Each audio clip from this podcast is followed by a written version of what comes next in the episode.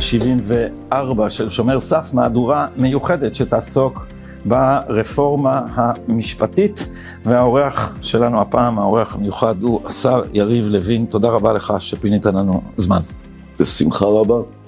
אה, אני רוצה לנצל את ההזדמנות הזאת לדבר בנחת ובהרחבה על הנושא שכולם מדברים עליו, וחוץ מלענות לחלק מן הביקורות, הייתי רוצה שננצל את הזמן הזה גם לענות לחרדותיהם של, אני אקרא להם הבלתי מעורבים.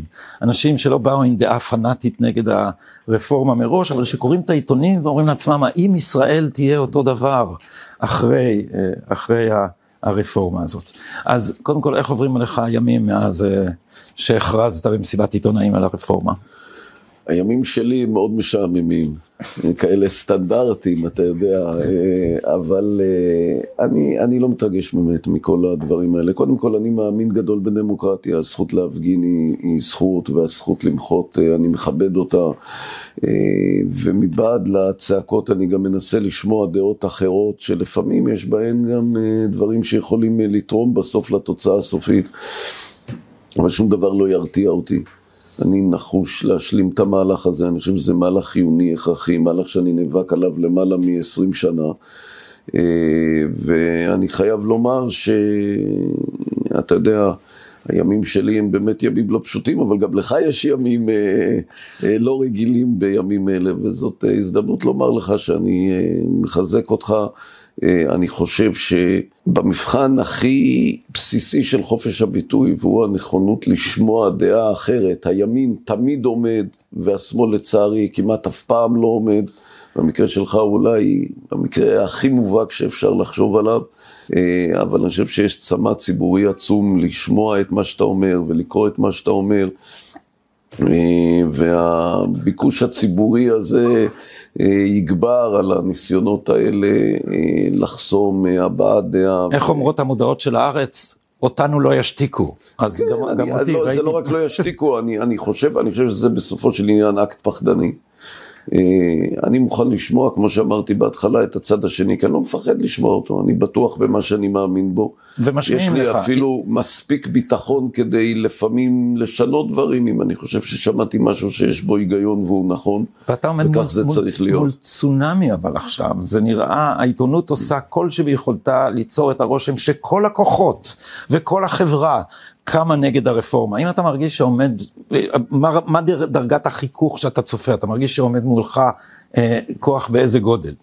תשמע, אני חושב שמעולם הפער בין הציבור לבין אה, אלה ששולטים באקדמיה, שולטים במערכת המשפט ושולטים בתקשורת, שזה בסוף אותם אנשים מאותו מיליה שעובדים ביחד, הפער הזה מעולם לא בא לידי ביטוי כל כך מובהק כמו באירוע הנוכחי. אני אגיד לך דבר ש, שאני חושב שמרגישים ורואים אותו. הרי לא היינו הולכים לפי מה שמספרים לנו בתקשורת ולפי מה שנכתב בעיתונים, אה, כנראה שהימין לא היה מגיע לשלטון אף פעם, וכנראה שהתמיכה בעמדות השמאל הייתה תמיכה גורפת מקיר לקיר. אה, מסתבר שהאנשים והציבור הוא גם יותר חכם, אבל בעיקר הוא פשוט לא קונה את התעמולה הכל כך רדודה ומבישה הזאת. אז, אז אולי כדי להציג את, ה, את הרפורמה, ואני רוצה שנעשה את זה אה, בהרחבה יחסית, אה, שווה להתחיל מהשאלה מהו המצב הקיים ומה לא בסדר בו. כי בטיעונים שנשמעים, וזאת הטענה שלי כלפי העיתונות כרגע, זה מתעלמים לגמרי מזה שאנחנו נמצאים במצב שהוא עצמו לא נורמלי ואיננו דמוקרטי. אתה כבר 20 שנה אומר את זה, מה, אה, מה עיקרי הקלקולים לדעתך? טוב, קודם כל אני מתקשה להתמודד עם השאלה, אף פעם לא שאלו אותי בכיוון הזה, תמיד שואלים אותי הפוך, המצב הקיים מצוין, מה רע בו, למה לשנות אותו, אבל אני בכל זאת אנסה להתמודד עם האתגר החדש הזה. אה, תראה, קודם כל צריך לומר, הרפורמה יש לה, אה, זה שלב א', ואני אומר את זה מראש, משום שיש מערכת המשפט עוד הרבה מאוד בעיות נוספות. זה לאלה שאומרים, למה אתה ממהר, למה אתה עושה דברים אה, באופן מהיר, אני אומר, רבותיי, לא רק שאני לא ממהר, אלא ההפך הוא הנכון, יש פה כל כך הרבה דברים שצריך לטפל בהם, שבמשך שנים הנזקים רק הוחמרו, אה, ואני אה, חושב שאי אפשר לעשות הכל במכה אחת ובפעם, בפעם אחת, ואני אומר את זה גם לאלה שבאים אליי מהכיוון ההפוך, ואומרים תשמע, למה לא כללת את זה, ולמה את זה, ולמה לא לעשות במקביל? יש המון נושאים שצריך לטפל בהם. אני בחרתי מתוכם ארבעה נושאים שהיו נראים לי כנושאים שהם ליבת הבעיה. אני ממשיל את זה לבניין שאתה רוצה לבנות, אי אפשר לבנות את הקומה השלישית והרביעית בלי לבנות את הקומה הראשונה. אה, והם בעיניי קומת המסד של כל, ה, של כל השינוי הזה שכל כך נצרך בהרבה מאוד תחומים גם אה, נוספים במערכת. אה, ארבעת המרכיבים האלה הם אה, שינוי בהרכב הוועדה לבחירת שופטים, הם אה, הסדרת היחסים בין הכנסת לבין אה, בית המשפט בכל הסוגיה של פסילת חוקים והתגברות, הם סוגיה של מעמד הייעוץ המשפטי, האם הייעוץ הוא יועץ באמת או שמדובר, כפי שהפכו אותו פה, למשהו שהוא מחייב ונמצא בעצם מעל, ה, מעל המערכת הנבחרת, וסוגיית הסבירות, כלומר ההתערבות של בית המשפט בשיקול הדעת של נבחרי הציבור, לא, וחשוב להדגיש, לא במקום שבו מדובר במהלך שנעשה באופן בלתי חוקי, או בחוסר סמכות, או בתוך ניגוד עניינים, אלא במקום שהפעולה היא תקינה לחלוטין, רק איזשהו שופט חושב שבעיניו היה נראה יותר נכון לעשות משהו אחר. אלה בעצם ארבע הסוגיות. אה, ואני חושב שנכון לנסות לפרק אותן כל אחת בפני עצמה ולהתייחס אחת-אחת, אבל אני, אני אתחיל אולי בסוגיה של הוועדה לבחירת שופטים, שהיא גם בעיניי במידה רבה לב העניין, משום ש... אתה יודע, אני העברתי בשעתו תיקון אה, לחוק, לחוק החוזים, שבא לבטל את אותה הלכה ידועה, הלכת אפרופים שקבע ברק, שיצרה בעצם חוסר ודאות משפטית אה, מוחלט. כל מי שואל את עצמו למה כל פעם שהוא צריך לחתום על חוזה זה נראה כמו ספר, הסיבה היא הלכת אפרופים הזאת שאמרה שצריך לראות מה היה, או השופט צריך להחליט מה הצדדים הסכימו ביניהם, לא על פי מה שכתוב בחוזה, אלא על פי מה שהיה עומד דעתם של הצדדים, כפי שהוא עומד אותו, מה הייתה דעתם אז. מופרך, מטורף בעיניי לחלוטין. יש, אני מכיר אנשי עסקים שכותבים בחוזים שלהם שבכל מקרה של סכסוך זה יתברר בבית, בבית משפט נכון, בחו"ל. בדיוק. כי, כי, כי הלכת אפרופים יצרה מצב שהשופט יכול להחליט מה היה צריך להיות בחוזה, אתה לא יכול לקבוע שום דבר. אפרופו זה, ש... נכון. אפרופו ואפרופים שזה יזיק ל... שהרפורמה מפחידה את העסקים, המצב עכשיו מפחיד את העסקים. הוא בדיוק הפוך כמובן, כי הדבר הזה שמט. את הדבר הכי חשוב בעולם העסקי, שהוא הוודאות העסקית. אז באמת אני הלכתי וביצעתי תיקון מסוים, רציתי לעשות משהו יותר רחב, בסוף נאלצתי להתפשר על איזשהו תיקון, אבל תיקון בהחלט משמעותי לעניין. ואז ניתן פסק דין בית המשפט העליון ברוב של שניים כנגד אחד, כששני שופטים קבעו שהתיקון שלי חיזק את הלכת אפרופים, והשופט השלישי כתב בכל הכבוד, לא כך מבין איך אתם יכולים בכלל להגיע למסקנה הזו. ו... אני מספר את הסיפור הזה משום שהוא ממחיש את עוצמת הבעיה. הם הגיעו למסקנה הזאת באותה שיטה שהלכת אפרופים הגיעה לפרש נכון, חוזים. נכון, בדיוק, ו- ו- ולכן אני חושב שבסוף אתה לא יכול לשנות מערכת בלי לשנות גם את ההרכב האנושי שלה. כי בסוף אתה מתנפץ אלי הסלע הזה, אתה מחוקק, אה, אני אתן עוד דוגמה, חוקקנו את חוק הלאום, אז בית המשפט העליון בעצם קבע, טוב, הוא הואיל בטובו לאפשר לנו להשאיר את החוק על כנו, אבל בעצם קבע שאין לו משמעות אה, אמיתית והיא לא משפיעה בסוף על הפסיקה ועל ההחלטות שניתנות, ולכן אה, בפועל הפך אותו למשהו, לכמעט אות אה, מתה.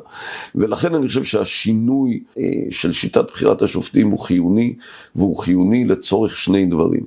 אחד, כדי להכניס למערכת שופטים אחרים, לגוון את המערכת, ואני אומר במפורש, הכוונה איננה להפוך את כל בית המשפט לימני או שמרני. הכוונה היא לייצר בית משפט שיש בו גיוון וקשת רחבה של דעות, ותכף אני גם אסביר איך אנחנו מגיעים לתוצאה הזו. והדבר השני, או לא פחות חשוב, הוא לומר לכל אלה שקודם דיברנו עליהם, שחוששים להביע את דעתם האמיתית בתוך מערכת המשפט, באקדמיה, במסדרונות משרדי עורכי הדין, אפשר להתמנות לשופט גם אם חושבים אחרת. אפשר להתמנות לשופט גם אם מביעים את עמדתך. לא צריך לקום בבוקר לשמוע מה אומרת אה, נשיאת בית המשפט העליון, או מה אומרים אה, אה, שופרותיה בתקשורת, ואז לדקלם את אותם הדברים באדיקות כדי להגיע בסוף לכהונת שופט. אני חושב שזה דבר קריטי וחיוני למערכת. עכשיו תראה, הוועדה היום מורכבת מתשעה חברים. שלושה שופטים של בית המשפט העליון, שני חברים של לשכת עורכי הדין, שני נציגים של הממשלה, שני שרים ושני חברי אה, כנסת, שאחד הוא מטעם הקואליציה ואחד מטעם האופוזיציה. אני היום שר המשפטים, אם אני פותח את דיוני הוועדה, אני מוצא את עצמי כך, שלושת השופטים פועלים כיד אחת, אגב בניגוד לחוק, אבל תמיד פועלים כיד אחת. שני נציגי לשכת עורכי הדין כמעט תמיד עובדים פועלים איתם, כמו השופטים. כי בערב הם יושבים בוועדה ובבוקר הם מופיעים באולמות המשפט אצלם, אז הם פועלים איתם באופן אה, טבעי ביחד. ונציג האופוזיציה, באופן די מדהים, הוא תמיד באותה דעה של השופטים, או השופטים תמיד באותה דעה של נציג האופוזיציה הנוכחית מהשמאל, כן? גם דבר שכדאי אולי לחשוב איך הוא קרה, אה, אבל מי ששמע את נאום הנשיאה נדמה לי שקיבל הסבר איך זהות העמדות היא כזאת.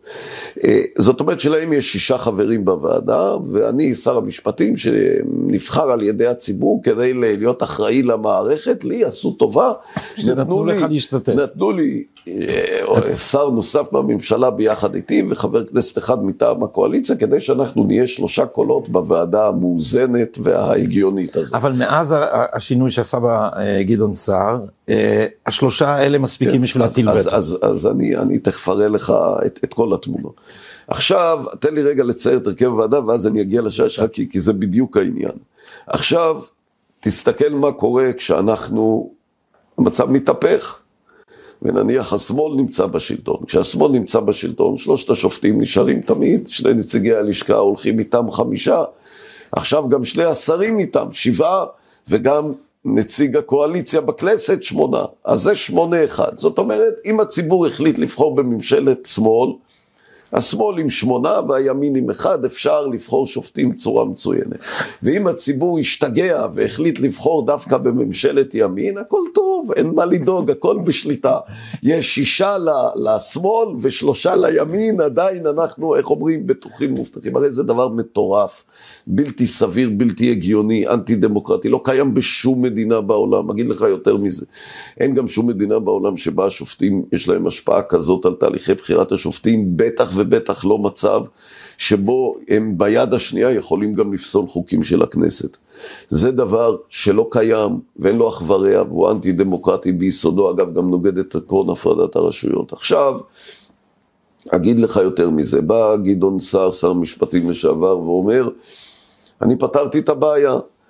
על ידי כך שצריך רוב של שבעה מתשעה, בעצם אני מאלץ להגיע לפשרות. אז הבעיה אכן נפתרה כשהשמאל בשלטון ויש שמונה אחד, באמת הפשרות הן קשות מאוד וההתחשבות בדעת נציג הימין היא ממש חיונית ובולטת. וכשהימין בשלטון, איך אומרים, בשם הפשרה קשרנו את ידיו מאחור ועכשיו נושיב אותו לנסות להתפשר. עכשיו אגיד לך מה התוצאה של המצב הזה. הרי תראה, כשמוגשת עתירה לבית המשפט, כנגד חוק יסוד, או כנגד שיקול דעתו של ראש ממשלה, למשל במינוי שרים. אני הייתי מצפה שיש שופט אחד, אני לא, אין דרישות מוגזמות, אחד, מתוך כל החמישה עשר שם, שיכתוב עמוד, אולי אפילו לא צריך עמוד, אחד, אין לבית המשפט סמכות לפסול חוקי יסוד, שניים, אולי אפילו יגיד אין לו סמכות לפסול חוקים, כי גם סמכות כזאת לא ניתנה לו מעולם. שלוש, אין לבית משפט סמכות להחליף את שיקול דעתם של למעלה משני מיליון אזרחים שבחרו, הצביעו בעד ראש הממשלה, או אגב של כלל אזרחי ישראל שהשתתפו בבחירות והכריעו בהן כפי שהכריעו. אה, ובטח ובטח לא להגיד לראש הממשלה עם איזה שרים לעבוד ואיפה לשים אותם ואיפה למנות אותם. אתה יודע כמה שופטים מהחמישה עשר כתבו את הדבר הפשוט הזה? כמובן שאפילו לא אחד. אפילו לא אחד. אז עכשיו... אם כך, אז אם כך. עכשיו אה, למה? בגלל כן. שהשיטה מבטיחה את זה שמי שעלול לכתוב דבר כזה לא יגיע לעולם להיות שופט בבית המשפט העליון. ואת זה בדיוק אני רוצה לשנות, כי מה לעשות?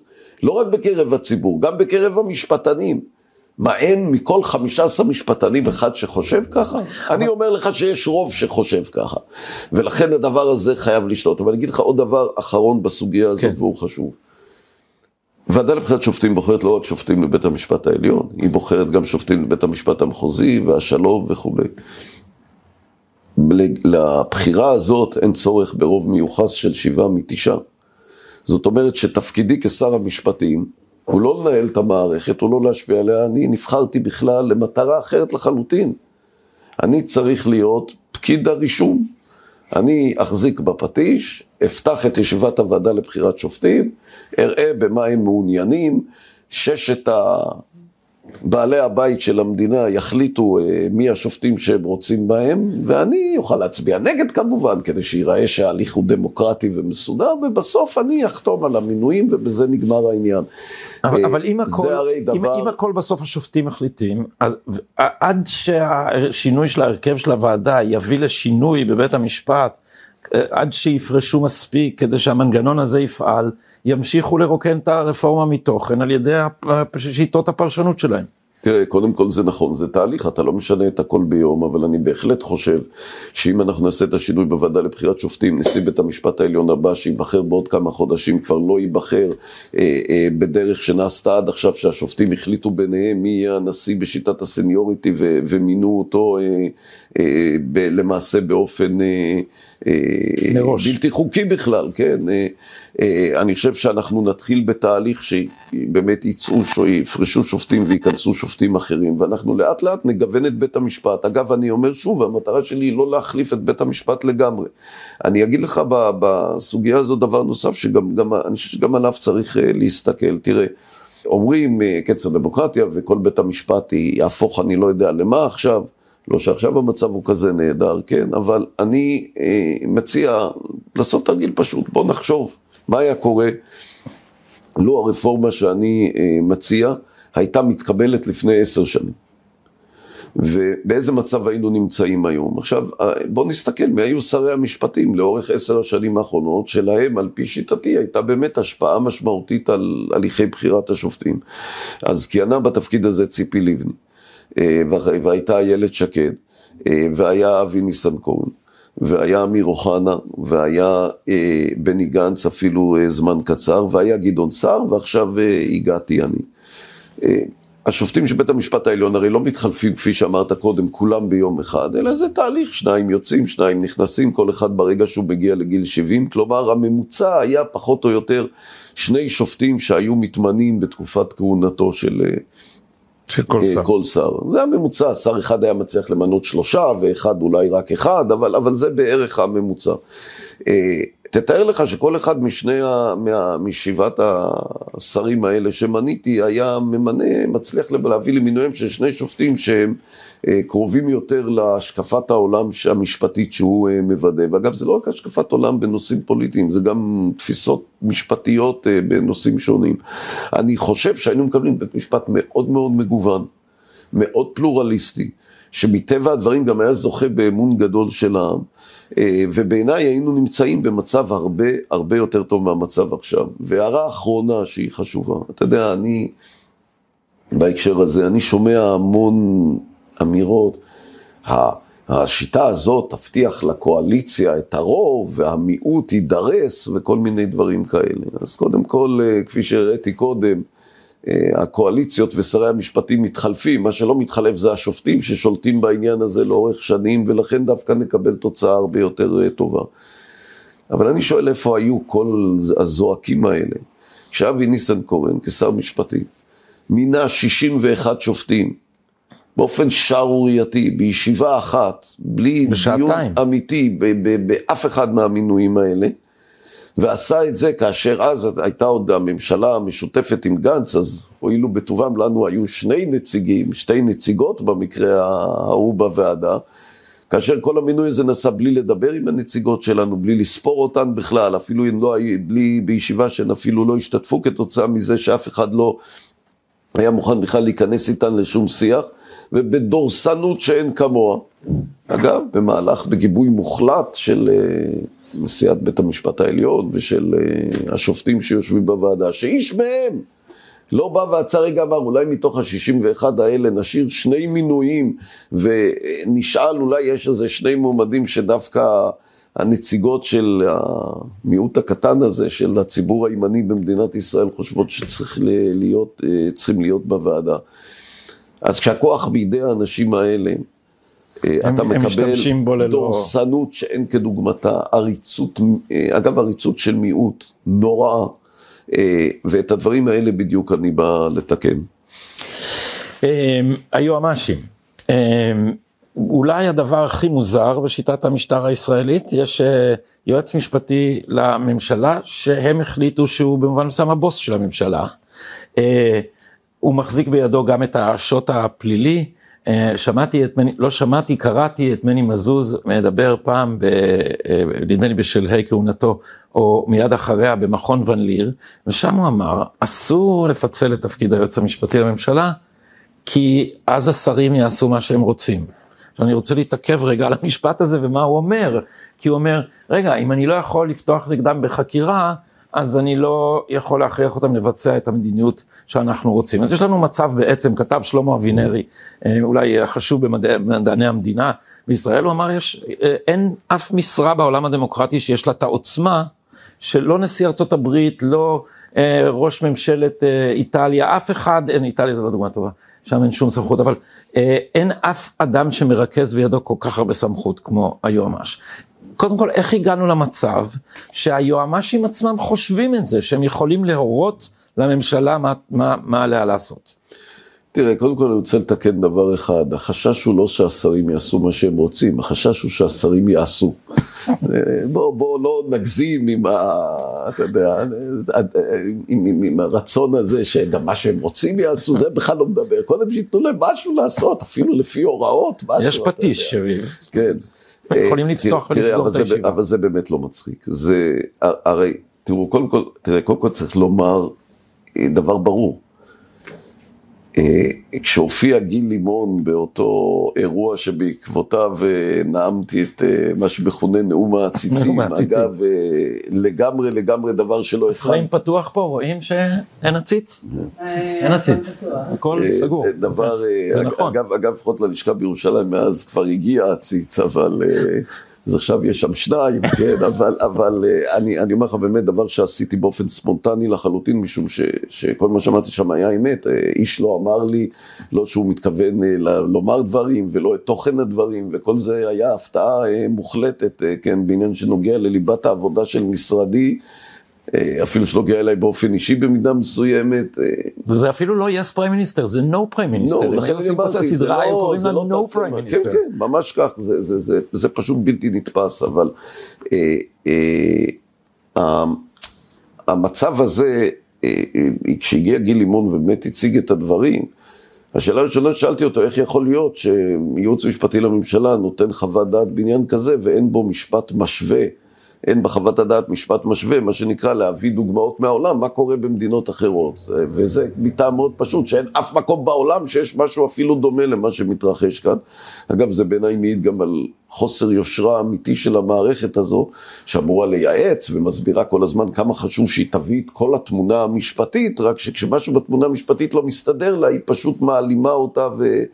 וגם חושבת שכולם מספיק אידיוטים כדי לא להבחין ולא לשים לב לדבר. גיל לימון עצמו זה מינוי של מנדלבליט, נכון? הוא, אה, אה, נעשה בתקופה של מנדלבליט, אבל אני לא, לא, לא מדבר על האיש עצמו, הבעיה... שהיה קודם עוזרו, אני רק רוצה להבין. אני אגב דווקא... כי ניגוד עניינים זה, לא, זה לחלשים. תראה, אני מוכרח לומר שהכעס שלי הוא כל כך גדול, כי אני דווקא מעריך גם אותו וגם אחרים כמשפטנים טובים וכאנשים רציניים, ולכן אני חושב שכשהם באים ועושים מעשים מן הסוג הזה, אה, זה דבר שאי אפשר לקבל אותו.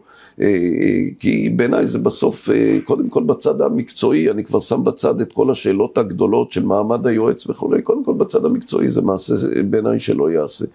עכשיו תראה, המצב הזה שבו יועץ משפטי מחליט במקום השר ובמקום הממשלה, ולא רק שהוא מחליט, אלא הוא גם באותה נשימה גם מחזיק בחרב כזו, בחרב הפלילית, שהיא אולי האמצעי הדרקוני ביותר שקיים.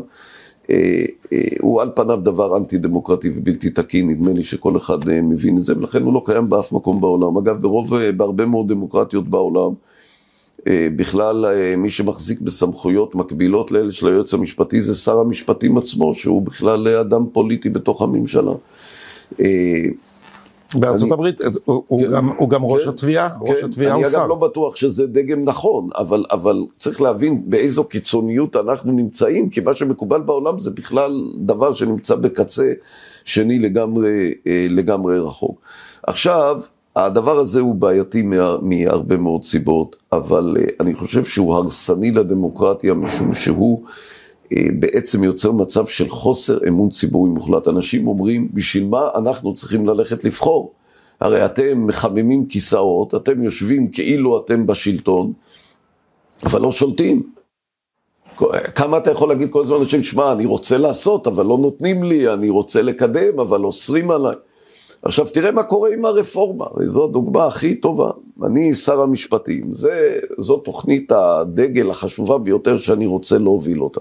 הנה אני אומר כאן, אני הייתי מאוד רוצה לקבל ייעוץ משפטי מקצועי רציני, נטול פניות בעניין הזה, ואני אכן באתי ליועצת המשפטית לממשלה וביקשתי ממנה ללכת איתי יד ביד כדי לקדם את המהלך הזה.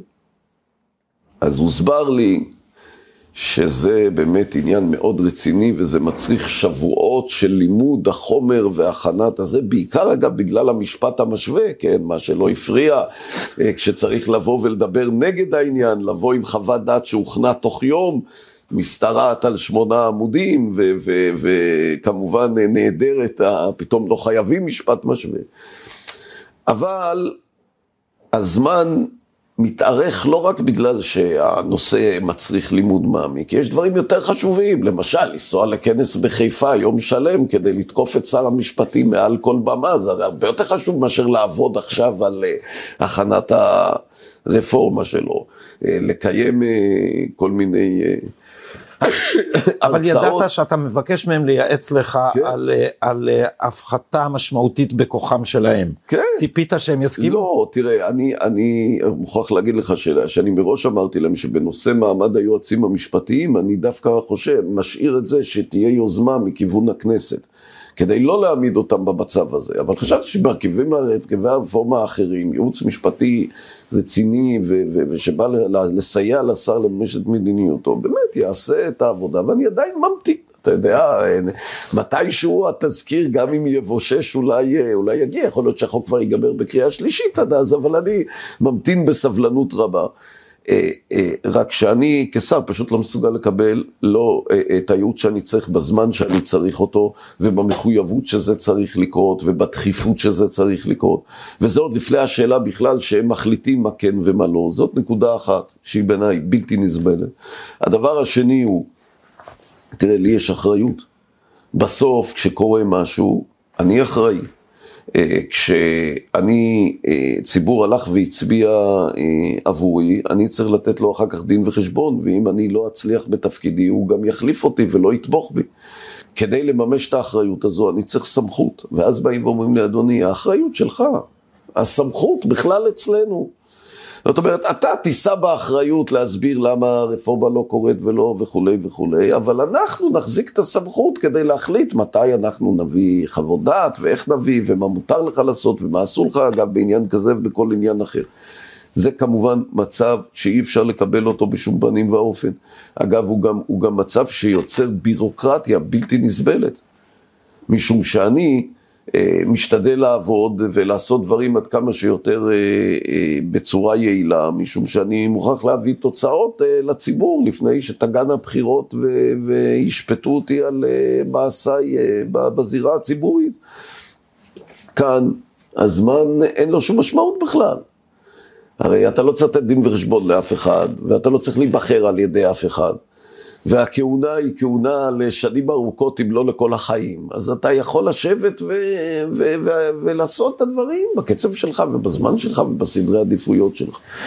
והטענה אבל שאם אה, אה, היועמ"שים יהיו משרת אמון הם אה, יהיו כנועים ולא יאמרו לשר את הביקורת המתאימה. אז קודם כל צריך להפריד בין שני עולמות. קודם כל לכן ההצעה, הרפורמה שלי מדברת כרגע על צד אחד של המשוואה והיא אומרת שהיועץ כשמו כן הוא. הוא יועץ, הוא לא מחליט, הוא לא בא במקום השר, הוא לא, כמו שאמרת קודם, מונע מהשר לעשות כרצונו, הוא נותן לו עצה משפטית, רצוי בראייה של איך אפשר באופן הטוב ביותר לבצע את המדיניות שהשר מעוניין לקדם ולבצע. אבל אני, זה אני, מה שצריך אני, להיות. אני אייצג את אני- המבקרים פה ואומר, הטענה שלהם, וזאת הטענה שהשמיע כבר אה, אה, יצחק זמיר ב-86, כשהוא התחיל לעוות את המסקנות, את, את, ה- את התפקיד הזה כפי שהוצב בראשית ימי המדינה, או, ב, או עד שנות ה-60, והוא אמר, "אי, אבל היועץ המשפטי מייצג את החוק, ואנחנו לא רוצים שהשר יעבור על החוק, אז העצה שלו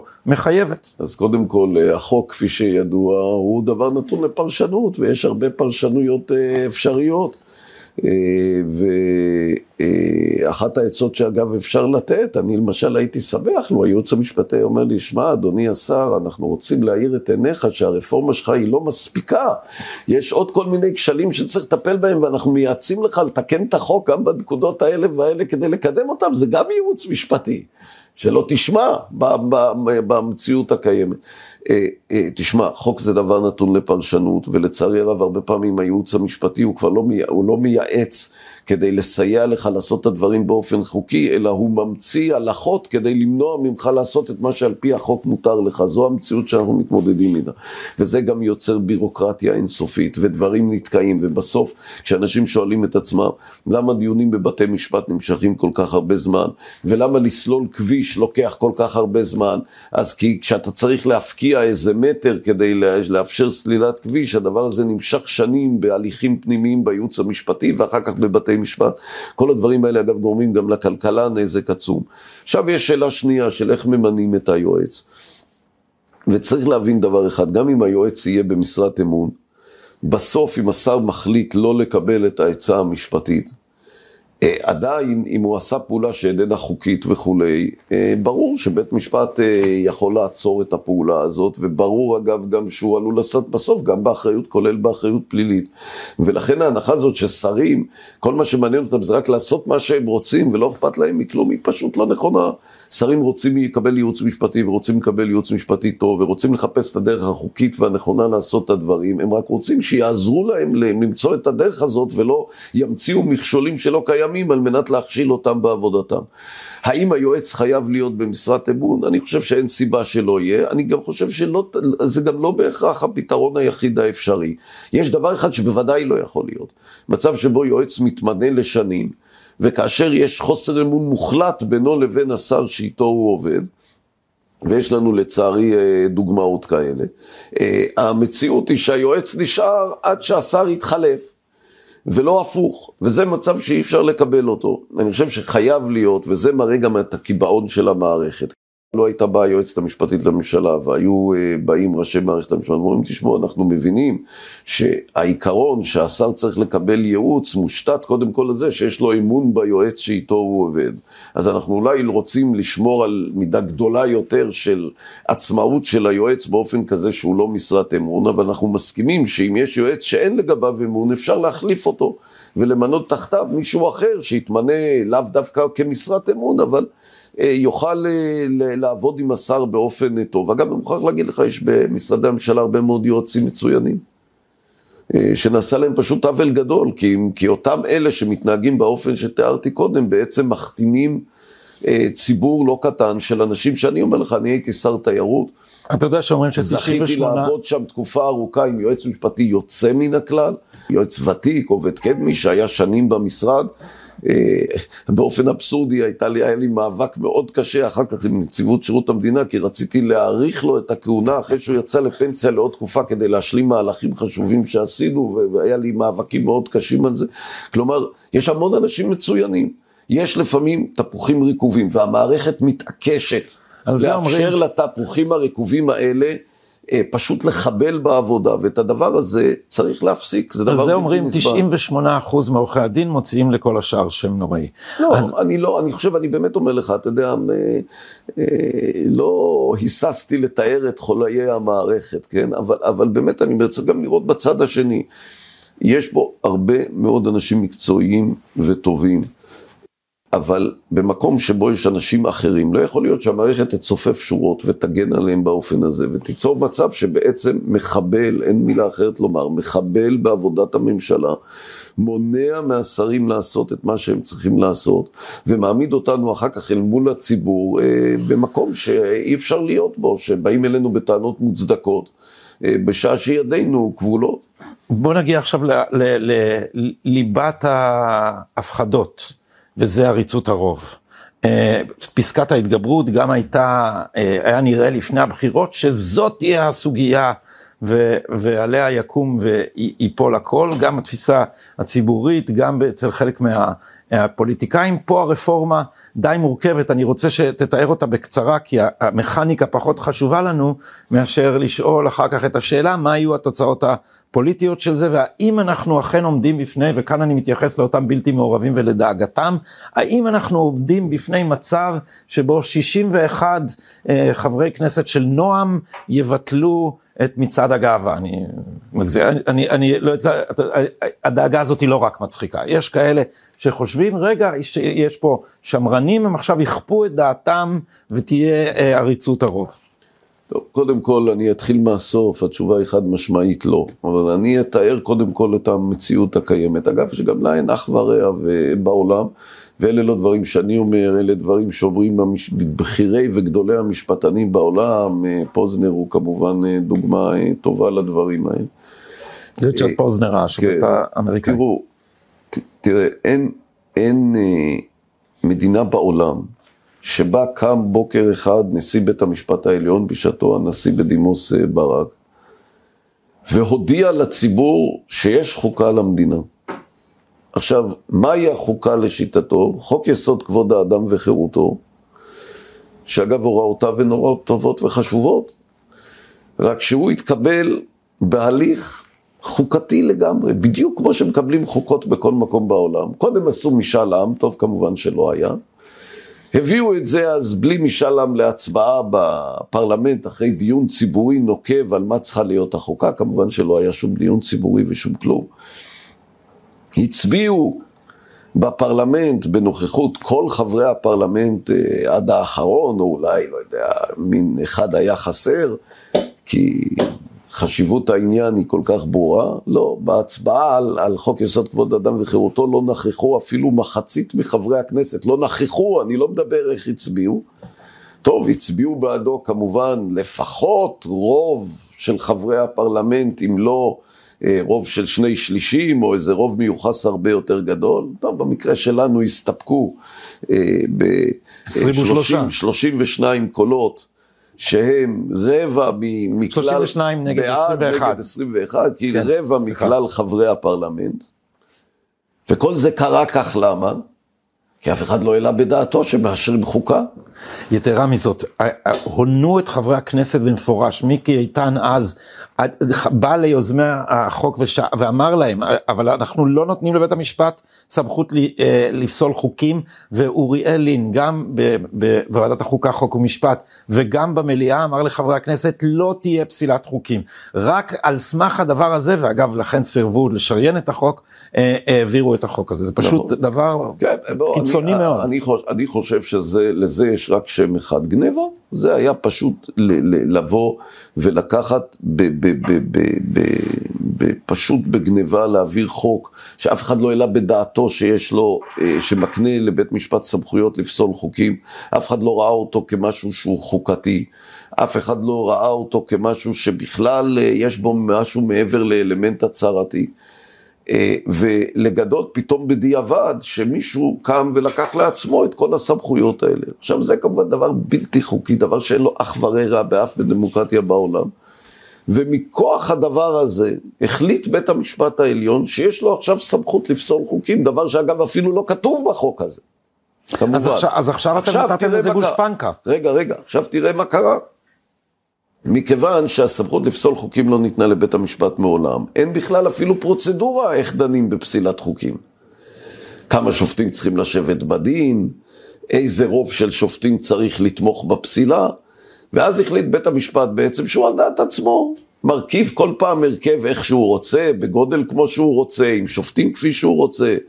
אה, הרוב מספיק רוב של שופט אחד כדי לפסול את החוק, דברים שאין כדוגמתם, מקומם לא יכירם באף מקום. אבל זה לא הספיק. כי נשאר עוד מקום אחד קטן שבו הכנסת עוד עלולה לומר את דברה, והוא חוקי יסוד. ועכשיו אנחנו עדים לתהליך שהתחיל, או ראינו את ההתגברות העוצמתית שלו בחוק הלאום. חוק הלאום הוא חוק יסוד. עכשיו צריך להחליט, אם חוקי היסוד הם חוקה, אז בית המשפט הרי הוא לא מעל חוקה, הרי הוא הסביר לנו קודם שהוא יכול לפסול חוקים מכוח זה חוקה. שחוקי היסוד הם חוקה, ואז חוק שסותר את החוקה, הוא יכול לפסול אותו. עכשיו בא בית משפט, לא, לא, לא. כשאנחנו רוצים לפסול חוק, אנחנו מתייחסים לחוק יסוד כאל חוקה. אבל אם חוק היסוד לא מוצא חן בעינינו, אז אנחנו יכולים גם אותו לפסול. מכוח מה? לא יודע. מכוח זה שאנחנו עליונים על, על, על העם והארץ ועל הכל. עקרונות היסוד של השיטה, הם אומרים. אה, אתה יודע, השמות הם, אה, אני תמיד אומר ש... אה, אני חושב שהכישורים הכי חשובים להיות, מ, מ, כדי להיות אחד מראשי מערכת המשפט, זה לא להיבחר ולא שום דבר, אתה צריך לדעת לעשות טוב כביסה, כדי שאתה תוכל במכבסת מילים הזאת לשלוט כמו שצריך. אתה יודע, כל מיני...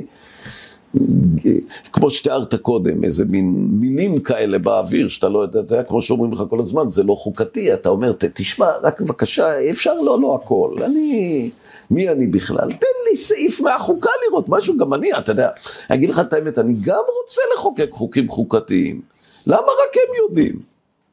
גם אני, אני כל כך, אני מתאמץ, באמת, אתה יודע, הלכתי, למדתי באוניברסיטה העברית משפטים, אה, הייתי אה, אה, ממלא מקום ראש לשכת עורכי הדין, ישבתי בדיונים בוועדת חוקה, הייתי ממלא מקום יושב ראש ועדת שרים לחקיקה, עכשיו אני שר משפטים, יושב ראש ועדת שרים לחקיקה.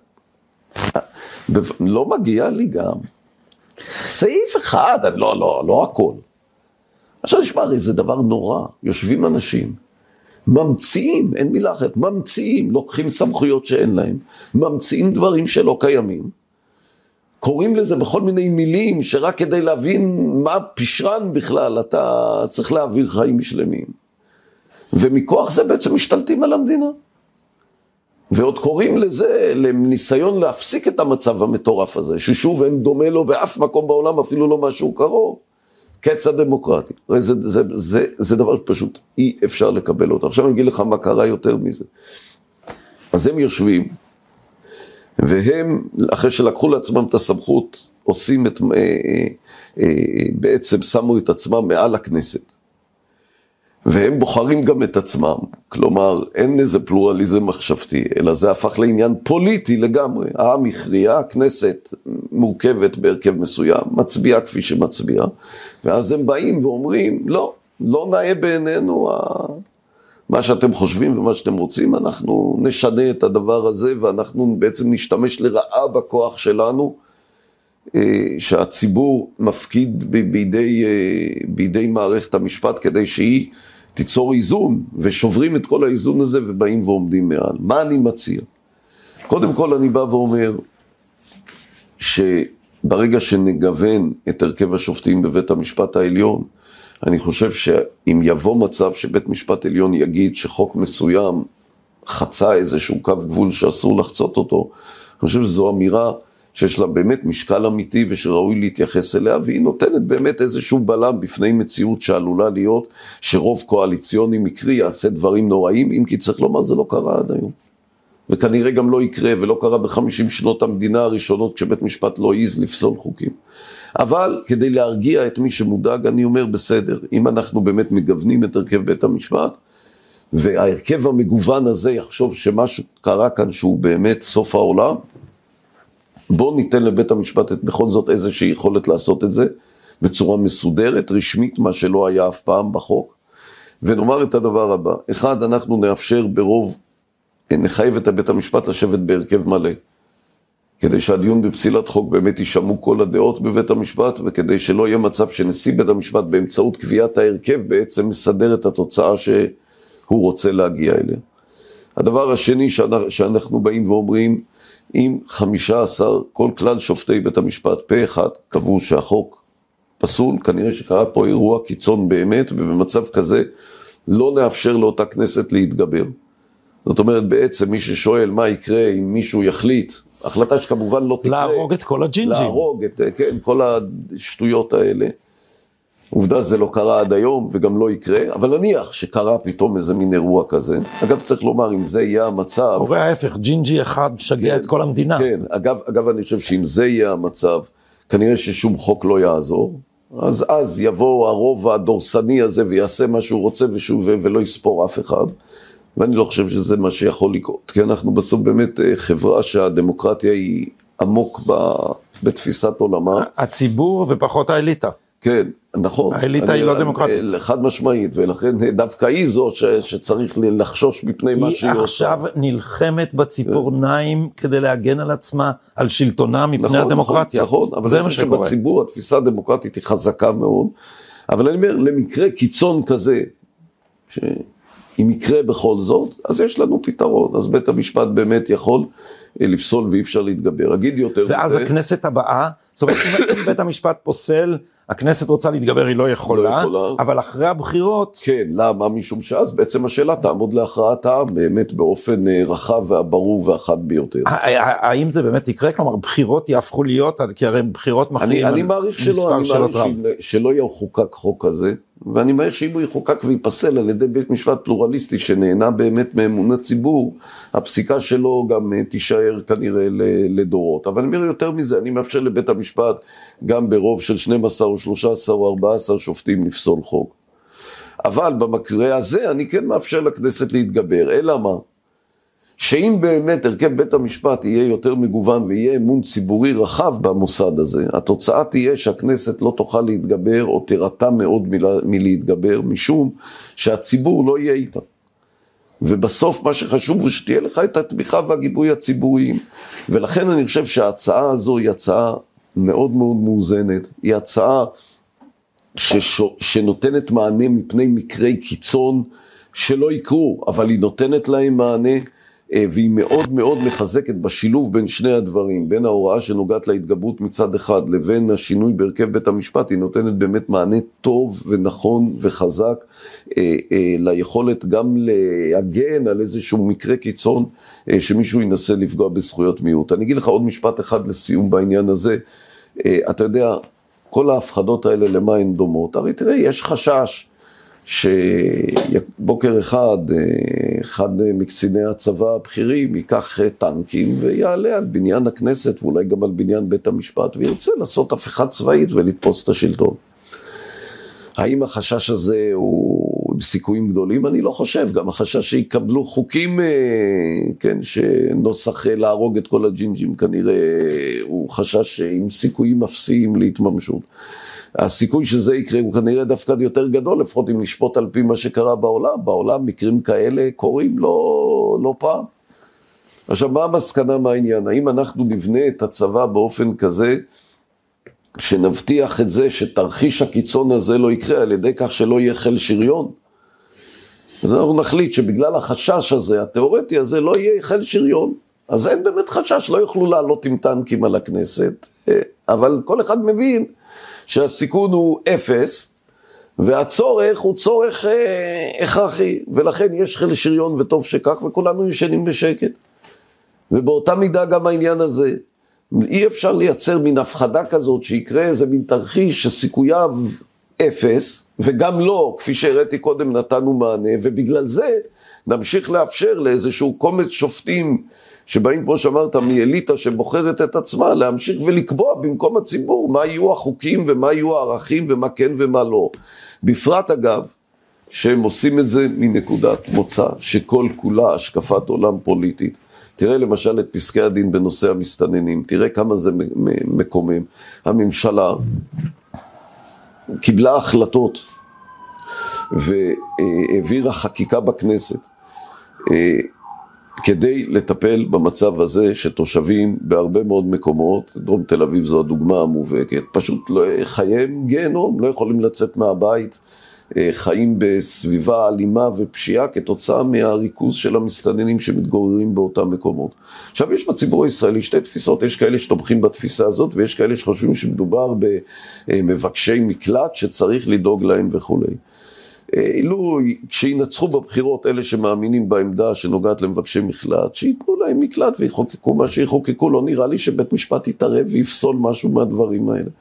אבל אם ניצחו אלה שמאמינים שצריך לדאוג לתושבי דרום תל אביב, ושמי שגנב את הגבול, זכויותיו לא יותר, לא גוברות על הזכויות של אזרחים ושל אישה קשישה שגרה בדרום תל אביב ומשוועת להגנה, לא יכול להיות שיבוא בית משפט ויחליט, אנחנו שמים את הערכים שלנו במקום הערכים של הציבור ומחליטים לא החלטה שאומרת אנחנו מגינים על זכויות אדם, אלא מחליטים שאנחנו מגינים על הזכויות של מי שגנב את הגבול ואנחנו מפקירים את הזכויות של מי שגר בדרום תל אביב.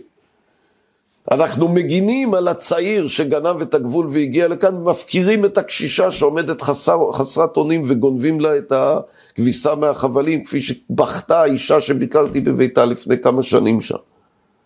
שהיא לא יכולה לתלות כביסה כי לא גונבים לה את הכביסה מהחבל. כי החיים שלה הפכו לגיהנום, היא מפחדת לרדת במדרגות, לצאת מהבניין. איזה מין דבר זה? עכשיו, זאת לא הגנה על זכויות מיעוט, זו פגיעה בזכויות של האנשים הכי חלשים בחברה, בשם איזה מין ערכים שא' הם, הם, הם, הם, אה, אה, אתה יודע, הם, הם, הם באמת אה, לא קיימים ולא מקובלים בשום מקום.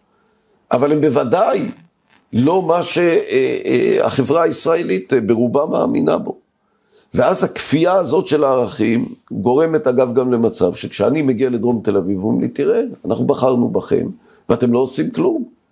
הם לא הולכים, והשופט העליון, הוא לא בא לבקר בדרום תל אביב, הוא, איך אומרים, נתן את הפסיקה שלו, הוא יכול להסתובב בכל מיני מקומות אה, אה, אולטרה אולטרה פרוגרסיביים ולהגיד כמה הוא נאור ונפלא, ואנחנו אלה שבסוף בגללנו הקשישה הזאת סובלת ואין לה מענה ואין לה מזור.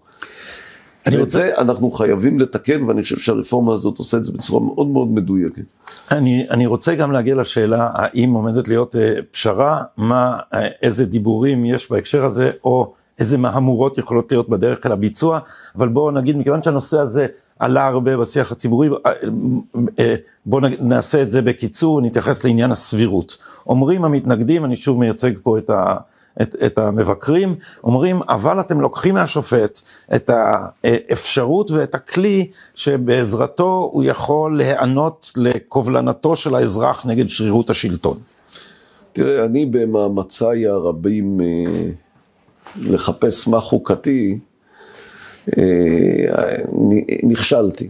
ואז, לפחות הייתה לי, אבל היה לי זיק של תקווה. סבירות אני אלמד. וזה לא הולך. תשמע, אין, שוב אני מחפש, אתה יודע, כל פעם שמתחילה הרשמה לשנת הלימודים האקדמית החדשה, אני סורק את אתרי האינטרנט של המוסדות האקדמיים ומחפש את הקורס בסבירות.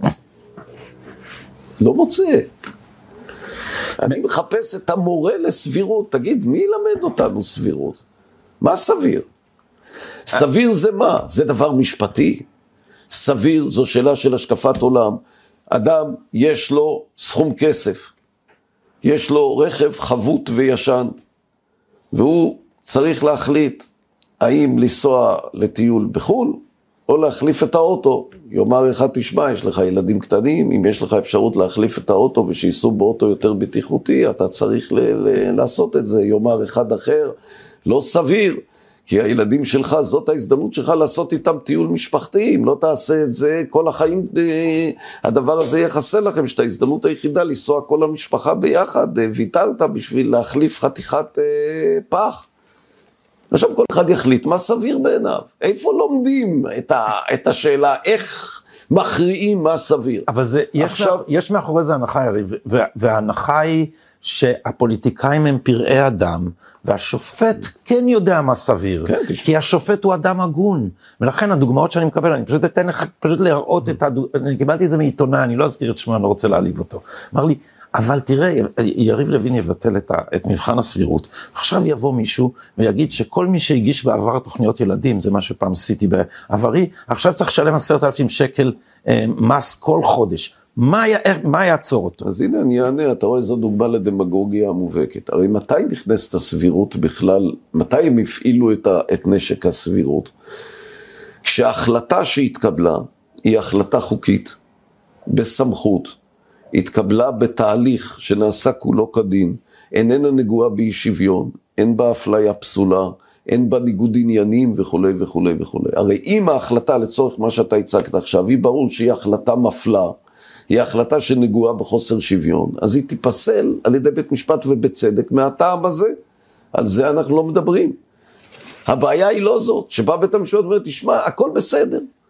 פעלת בסמכות, עשית תהליך כמו שצריך, קיבלת אה, אה, החלטה ללא שום ניגוד עניינים, ואין בה שום פגיעה בשוויון, ואין בה אפליה ואין בה כלום, אבל היא לא נראית לי. אני האדם הסביר, כמו שקרא לזה ברק, האדם הנאור, אני הייתי מקבל החלטה אחרת. אז יואיל כבודו לרוץ לבחירות, ינצח בבחירות, אדם לא צריך לנצח, קבל כמה מנדטים, יבוא למשא ומתן קואליציוני. יגיד, בנושא הזה אני רוצה אחרת, תראה, יש ציבור שזה חשוב לו, תמך בי. יכול להיות. אבל כאשר בא אדם ואומר, אני נעלה עליכם, אגב, בהתנשאות, אם יש דוגמה להתנשאות, היא נמצאת בדיוק פה. בהתנשאות שאין למעלה ממנה. הוא אומר, מי אלה כל האספסוף הזה שהצביע בבחירות? מי אלה הפירי הדם האלה שהוא בחר כדי לשבת בכנסת? אני יודע מה נכון, אני יודע מה טוב. אני אחליט. אבל אגב, אם יש בעיה, אתם תיתנו דין וחשבון, מה פתאום אני? בעיניי זה דבר שהוא הכי אנטי דמוקרטי שיכול להיות, דבר שאי אפשר לקבל אותו בשום פנים ואופן. עכשיו, כפי שאמרתי אה, קודם, יכול להיות שיש אמת בטענה שכשמדובר לא בנבחר ציבור שנבחר בדיוק כדי לעשות את מה שסביר בעיני הציבור שבחר בו, אלא מדובר בהחלטה של פקיד מנהלי בנושא מסוים, אז, אז במצע הזה יכול להיות שיש מקום למרחב אה, גמישות אולי יותר גדול, כי בסוף זו לא החלטה של דרג נבחר, אלא זו החלטה אבל, של אבל, פקיד. אבל למה? הפקיד הוא מומחה לתחומו, ובא שופט נכון, והחליט אחר נכון, כך אני אומר, אני אומר, אבל שם, אני אגב מסכים איתך, לכן אני הצעתי לבטל את עילת הסבירות לחלוטין, אבל אני מוכרח לומר שאני יכול להבין אם מישהו אומר, תראה, בוא נלך חצי דרך במובן הזה שבוודאי לא תהיה סבירות על החלטות של דרג נבחר, אבל נשים איזשהו... מנגנון אה, כלשהו שנוגע לדרג שאיננו נבחר. אני מסכים איתך, אני חושב שאגב, גם ההנחה הזאת שהשופטים הם מומחים בכל, הם יודעים איך נכון להוציא את הגז מהמים, הם יודעים אה, איך נכון אה, לכתוב את החוזה הכלכלי ומה... ו, ו, זה לא המצב, רבותיי. שופטים הם שופטים, הם למדו משפטים, חלקם משפטנים מצוינים. הם לא מהנדסי מכונות, הם לא מבינים בניהול מערך תנועה, הם לא מבינים ב- ב- בהקמת בניינים, ולא מבינים ב- ב- ב- בתכנון עירוני. בביטחון. ובוודאי לא בביטחון ובדברים אחרים. אה, והמחשבה הזו, תראה, בסוף זה מסתכם בנקודה אחת. מי שחושב שיש אנשים עליונים שהם צריכים להציל את העם מעצמו, והם יודעים יותר טוב מאחרים, והם יותר מוסריים, והם יותר הכל, זו זכותו. רק שיאמר, אני לא מאמין בדמוקרטיה, אני לא רוצה דמוקרטיה, אני רוצה שלטון של איזושהי אליטה, של איזה קיסר, של איזה שופט, אה, ושיאמר את זה באומץ לב. אבל לבוא ולומר, שלתקן את כל הדברים האלה, הכל כך אבסורדים שקיימים, זה קץ הדמוקרטיה, זה בדיוק הפוך. זה השבת הדמוקרטיה. זה תיקון קלקולים יסודיים שהפכו את ישראל לדבר שאין לו אח ורע באף מקום. אגב, מי שחושב שלעשות את השינויים האלה זה קץ הדמוקרטיה, אתה יודע מה הוא בעצם אומר לנו? שישראל היא הדמוקרטיה היחידה בעולם. כי מה שאנחנו עושים זה עושים את מה שקיים בכל הדמוקרטיות המערביות המתוקנות. כלומר, הם בכלל לא דמוקרטים, רק פה נוצרה איזה פתאום איזה מין... דמוקרטיה ייחודית, היחידה בעולם. מהותית. כן, שבה השופט הוא גם הדמוקרט הגדול, אבל גם מחליט וגם קובע, והציבור, אתה יודע, מרשים לו להשתתף בהצגה הזו שנקראת בחירות אה, לכנסת, אגב, אני אמרתי באחד הטקסים של, בכל מערכת בחירות יש שופט של בית משפט עליון שעומד בראש ועדת הבחירות המרכזית. אז אמרתי באחד. יש טקס כזה של כניסתו לתפקיד, או ישיבה ראשונה של ועדת הבחירות בראשותו, אז אה, אמרתי שם ששוב מגיע השופט העליון כדי לנהל את אה, תהליך הבחירות, הוא ככה מאפשר לנו לוודא שההצגה מתקיימת, זה בסדר, אבל הוא יודע שההחלטה בסוף, לא חשוב מה אנחנו נצביע, ההחלטה נמצאת במקום אחר. אנחנו את זה נשנה ואני נחוש לשנות את זה, ואני אומר לך, אפשר למחות, וזה לגיטימי. מי שיבוא גם עם הצעות קונקרטיות, נשמע אותן לגופן.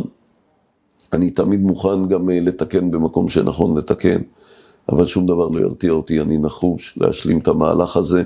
חושב שהוא חיוני והכרחי. גם הצד השני עושה רושם אה, נחוש. מה אם אה, בית המשפט ישתמש בנשק יום הדין, אתה תעביר את הרפורמה, היא עוברת דרך חוקי יסוד, יבוא בית המשפט, יגיד חוקי היסוד האלה הם תיקון חוקתי שאינו חוקתי, כמו שהם קוראים לתיאוריה הזאת, ואנחנו פוסלים אותם. עכשיו, אין חוקים לנהל את המשבר הזה, מה יקרה? תראה, אני לא מעריך שהדבר הזה יקרה. אה, נדמה לי שברגע שהרפורמה הזאת תעבור, יישבר הרבה ממחסום הפחד הזה. ויקומו הרבה מאוד קולות בתוך מערכת המשפט שיאמרו באופן אה, ברור, לא רק שהם תומכים בעניין הזה, אלא בוודאי שצעד כזה שאתה מתאר הוא צעד שהוא בלתי חוקי על פניו ולא קרה בתולדות העמים, אה, ואף... אה, ואין שום סמכות ושום לגיטימיות לעשות אותו. זה ברור שהכנסת במצב כזה תתייצב במלוא העוצמה, ובסוף היא הריבון, היא מייצגת את ריבונות העם. אה, ולכן אני מעריך, עוד פעם, במסגרת כל ההפחדות, אני חושב שהדבר הזה לא יקרה, הרי בסוף, תשמע, שאנחנו עושים שינוי בשיטת הבחירת השופטים. לא כתוב בשום אה, לוחות ברית שירדו מאיזה מקום ששיטת בחירת השופטים צריכה להיות רק בוועדה בהרכב הזה. איך אני יודע? כי בארצות הברית אה, בוחרים את השופטים על ידי כך שהנשיא ממנה והסנאט מאשר. והשופטים בכלל לא בתהליך, וכל התהליך נעשה רק על ידי נבחרי ציבור. מה שאנחנו עושים זה אפילו לא זה, זה דבר שנמצא הרבה יותר אה, באמצע. בראשית ימי המדינה בחרו שופטים על ידי הממשלה ובאישור הכנסת לפני שקמה הוועדה הזו. ולא ראיתי שלא היינו דמוקרטיה ושמשהו אה, נחרב. אה, ולכן אני, אני לא רואה חשש כזה, אני לא רואה סכנה כזאת. אה, ואני חושב שאנחנו צריכים, אה, אתה יודע, כל הזמן היו אומרים לי, תשמע, כל חוק שאתה רוצה לעשות, שמע, בית המשפט לא ייתן ולא ייתן, זו אגב הבעיה, הבעיה היא לא איזה חוקים הם פוסלים, אלא החוקים שהייעוץ המשפטי עוצר אותך וכולי. ואני לא פעם הייתי מתעקש ואומר, אנחנו צריכים לחוקק את זה למרות הכל. כי אי אפשר כל היום לצאת לך מה יקרה אם יעשו. אנחנו קודם כל את תפקידנו צריכים לעשות, ואחר כך אנחנו נתמודד עם, ב, ב, אם, אם יתעוררו קשיים אחרים. אני מוכרח לומר, אני לא חושש מהעניין הזה, ואני משוכנע שמה שאנחנו עושים אה, אה, אה, ברגע שהוא יעבור, אה, יתקבל. אה, ואגיד לך גם יותר מזה, גם לא ישונה אחר כך, בגלל שמהר מאוד גם אלה שמתנגדים לא מסיבה פוליטית, אלא מתנגדים באמת כי הם חוששים, ואני מכבד אותם. יראו שהכלכלה לא רק איתנה, אלא מתחזקת, שהוודאות המשפטית מביאה לסיוע עצום ביכולת לקיים כאן אה, עסקים, אה, יראו שהדמוקרטיה איתנה, יראו שהמשפטיזציה שחררה ירדה וכתוצאה מזה שחררה הרבה מהבירוקרטיה, ויגידו לעצמם, זה מצוין. עכשיו, אתה יודע למה, למה אני אומר את הדבר הזה? כי יש לנו תקדים דומה לא מזמן, אני אזכיר לך מה היה סביב הוצאת הגז מהמים. סוף העולם, הטייקונים משתלטים על המדינה, שוד אוצרות הטבע של ישראל, אה, כל הגז ייוצא מיד ולאספקה שלנו לא יהיה כלום. אה, העלויות אדירות והחיסר, והמחירים שנקבל יהיו גבוהים, אז לא עשינו בזה שום דבר, הגנת הסביבה תחרב והים כולו אה, ילך לאיבוד. נו, ומה קרה? תראה לי אחד מאלה שיעז היום להתייצב ולהגיד שהוא בעד להפסיק עכשיו את אספקת הגז שאנחנו מקבלים מהמאגרים, כשכל אירופה בחורף אה, נמצאת על סף מצב שאין לה חימום. שמחירי האנרגיה בעולם עולים לשמיים, שהאינפלציה דוהרת בממדים אדירים, ופה אנחנו משלמים הכי נמוך שקיים בעולם המערבי, מחירים הכי נמוכים שישנם, עם אינפלציה במצב הכי טוב, כמעט הכי טוב מכל המדינות אירופה. נו, אז אני מציע להפסיק לפחד, להפסיק לחשוש, ואני גם מציע, אגב, למי שבאמת באמת אה, לא עושה את זה מפוזיציה פוליטית של רק להילחם בממשלה בגלל ש... שהוא מתנגד בכלל לדברים אחרים, אלא מי שבאמת רוצה להסתכל על הדברים באופן ענייני, שיסתכל על הטיעונים הענייניים, יסתכל על הדברים לגופם. אה, ואני בטוח שמהר מאוד גם ישתכנע. ולבסוף, הסוג אולי הכי נחות של, של ביקורת, אלה שאומרים, כל הרפורמה הזאת נועדה לחלץ שני אנשים מצרותיהם המשפטיות, בנימין נתניהו ואריה דרעי. תשמע, אני הרבה מאוד אה, דברים שומע שאומרים עליי, אבל אה, אני לא ידעתי שאני עומד בשורה אחת עם ישעיהו וירמיהו ואני נביא. איך ידעתי לפני למעלה מ-20 שנה, כשהתחלתי לקדם את הדברים האלה וזעקתי מעל כל במה שצריך לעשות את זה, שיבוא יום ואני אציל אדם כזה או אחר. שמע, אם יש לי כוחות כאלה, אני אומר לך, חייבים לתמוך במה שאני עושה, כנראה שאני באמת יודע מה אני רואה קדימה באופן שהוא מדהים. הרי באמת אלה, אלה גיבובי שטויות. אה, אתה יודע, בכלל, היה לי נאום במליאה כאשר נכחו חלק מחברי יש עתיד, שכל הזמן באים ואומרים, כן, צריך לעשות רפורמות. הרי כל הציבור מבין את זה. אבל לא עכשיו, לא בעיתוי הזה, לא באופן הזה. ואז אמרתי אחד אחד, שאלתי חבר כנסת, אה, הייתה שם למשל חברת הכנסת מזרסקי, תגידי לי, צריך לעשות שינויים, נכון? כמה הצעות חוק הגשת לצורך שינוי בתי משפט? אפס. אמרתי, אחד אחד, אין אחד שהגיש הצעת חוק אחת אפילו. אז אתה יודע, כשרוצים לא לעשות משהו או למנוע משהו, יש את ההסבר הכי טוב. בוא נדחה, בוא נעשה, אבל לא ככה. בוא נקים ועדה. נקים ועדה, נדיין הידברות חיצונית, ניקח חצי שנה. בינתיים, כן, אולי הממשלה תאבד את הרוב, אולי... אה, ימצאו דרך להגיש כתבי אישום נגד עוד כמה אנשים וההרתעה תגבר מפני אה, ביצוע התהליכים האלה. אז אה, אני אומר לך חד משמעית, הרפורמה הזאת היא דבר שאני נאבק עליו שנים, אין לו קשר לא לאדם מסוים, לא למשפט מסוים, לא למפלגה מסוימת ולא לסיטואציה נקודתית מסוימת. אה, זה דבר מערכתי, יסודי, שחייב להתבצע. אגב, תשים לב ששלב א' של הרפורמה שאני מביא, אין לו בכלל שום נגיעה לעולמות המשפט הפלילי, זה לא שלא צריך לתקן שם דברים, אבל אני חושב שזה לא הדבר שיש לו בכלל רלוונטיות למה שאני עושה כרגע. אה, ולכן אני מציע לדבר לגופו של עניין, ולא באמת דברים שהם אה, גם הזויים, גם לא נכונים, וגם מעידים על חולשת הטיעונים שכנגד, אה, שבהיעדר טיעונים ענייניים הולכים למקומות האלה. יש איזה דיבורים על פשרה? תראה, אני...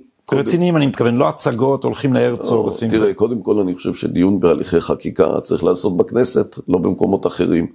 כל השיטה הזאת שעוקפים כל הזמן את הכנסת וחושבים שאפשר לנהל את המדינה דרך צינורות שהם לא הצינורות הנבחרים, אני לא מקבל אותה.